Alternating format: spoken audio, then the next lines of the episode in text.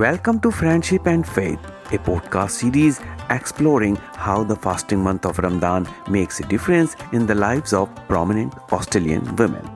I am Rehan Alvi and I am putting some interesting questions to my guests such as what is the Ramadan and Eid tradition they are practicing here and what traditions do they miss most from their countries of origin.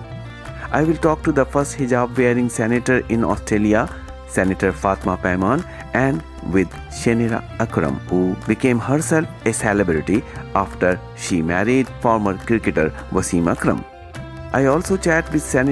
Faruqi who was the very first Muslim senator in this country and order of Australia recipient سمیناسٹ series visit S B S Urdu اور download S B S audio app